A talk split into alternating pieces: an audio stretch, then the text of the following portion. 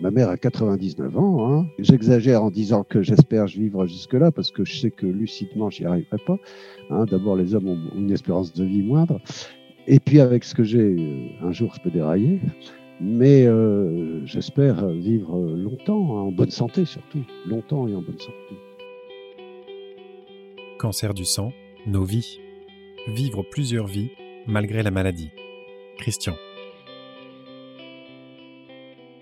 Fin 99, des ganglions cervicaux que je découvre. Et début 2000, diagnostic. Et puis ensuite, euh, le traitement qui est arrivé euh, cinq ans plus tard. Et puis ensuite, euh, reprise de mes activités en sachant que de nouveau, je peux rechuter, ce qui est arrivé ici il y a deux ans. Quand on a le diagnostic mais pas encore le traitement, on sait qu'il y aura peut-être un jour un traitement, mais c'est dans une épée de Damoclès, mais qui est très loin, qui est très loin, vraiment. On se dit ça n'arrive qu'aux autres. On ne sait pas encore ce que c'est qu'un traitement et euh, on espère que tout ira bien comme ça, comme quand même pendant longtemps. Par contre, dans la seconde phase, le traitement a marché. C'est youpi, ça marche, je suis tranquille pour un temps que j'espère le plus long possible. Ça me permet de revivre apparemment comme avant. Il y a une certaine insouciance. On se dit bon, euh, allons-y, on peut sortir, on peut tirer un peu la ficelle, euh, on peut considérer que les choses euh, iront bien. on n'en parle plus. Ça, ça, fait partie des choses passées. voilà, c'est ça, c'est un peu cet état d'esprit. Hein.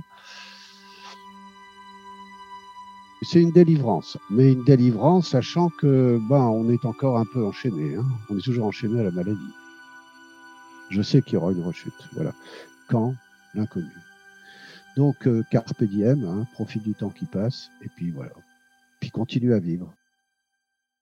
Surtout ne pas se laisser euh, emporter par, euh, par, une désespérance. Hein. Non, non, non, il n'y a pas de raison de, de se laisser aller.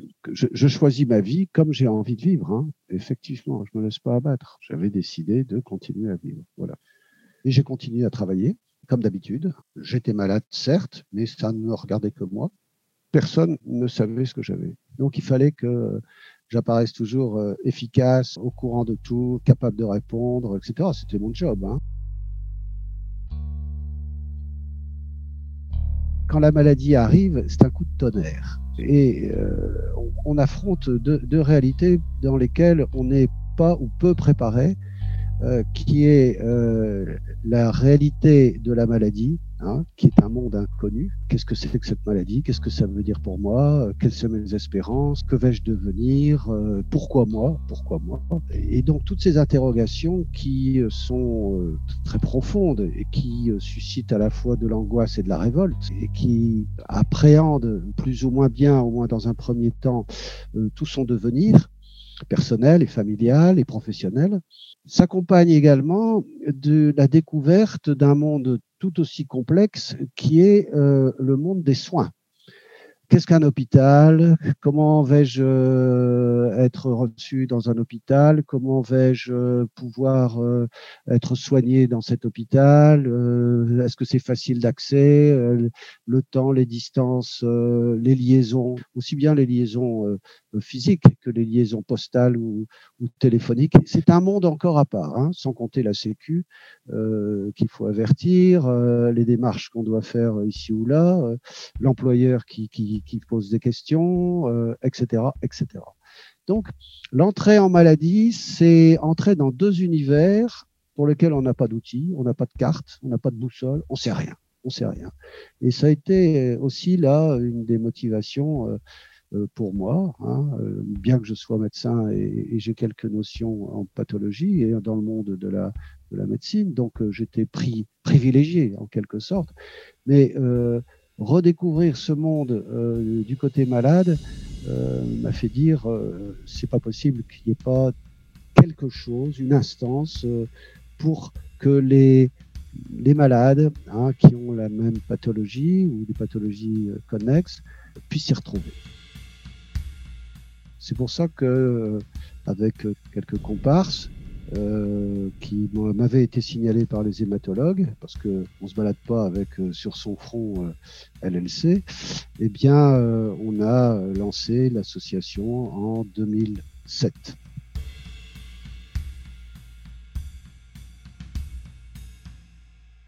Alors, par contre, il faut essayer de comprendre et rester lucide. Hein. C'est ce que s'est attaché à faire euh, avec l'association, c'est que euh, comprendre, voir lucidement sa maladie, euh, en analyser, en analyser les conséquences, essayer de comprendre les mécanismes qui, qui, qui, qui déclenchent cette pathologie, les, les ganglions, le, les, les, infections, les, les récidives d'infections montrent qu'on a une déficit immunitaire. Et donc là aussi, attention. Donc se, pré se prémunir, faire attention à, certaines expositions. L'alimentation aussi, il faut faire attention. Donc euh, on écoute, on voit comment son corps réagit et on prend des dispositions pour éviter les, les problèmes. Hein. C'est pour ça que je dis très souvent que pour les professionnels de santé, je reprends l'image mais à l'envers, eh bien le patient est une boussole aussi parce que c'est le patient qui détermine l'action que doit avoir le professionnel. Hein. Donc le patient, il a sa boussole qui est euh, comment puis-je m'en sortir le mieux possible hein, dans, cette, dans cet univers, mais pour le professionnel, le patient est une boussole qui détermine son, son, son activité propre, hein, professionnelle. Donc euh, euh, j'insiste beaucoup là-dessus.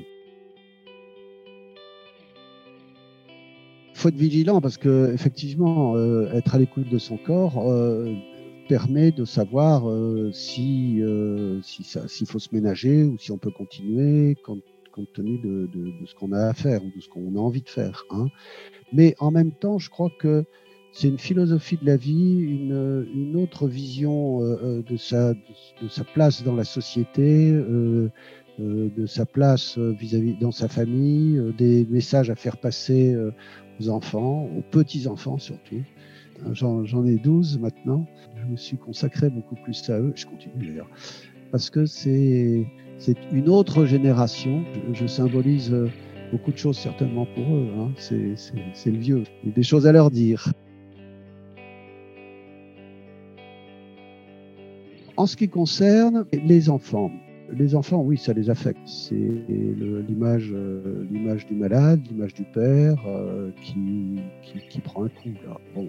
Et en même temps, c'est la vision de, quelqu'un qui a une maladie qui peut être mortelle, et qui sera mortelle un jour.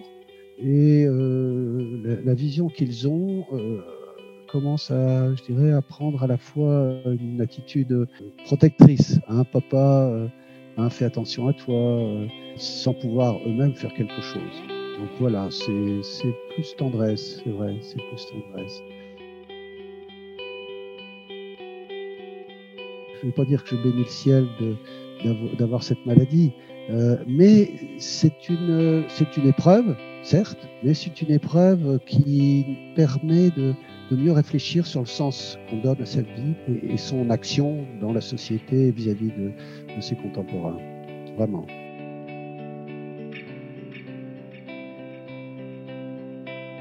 Cet épisode du podcast Cancer du sang, Nos vies, a été réalisé avec l'association ELI, Ensemble, Lymphome, Leucémie, Espoir. France Lymphome Espoir, SILC, l'association Laurette Fugain, l'AF3M et ABVI. Rendez-vous sur votre plateforme de podcast habituelle pour retrouver tous les épisodes et vous abonner à la série.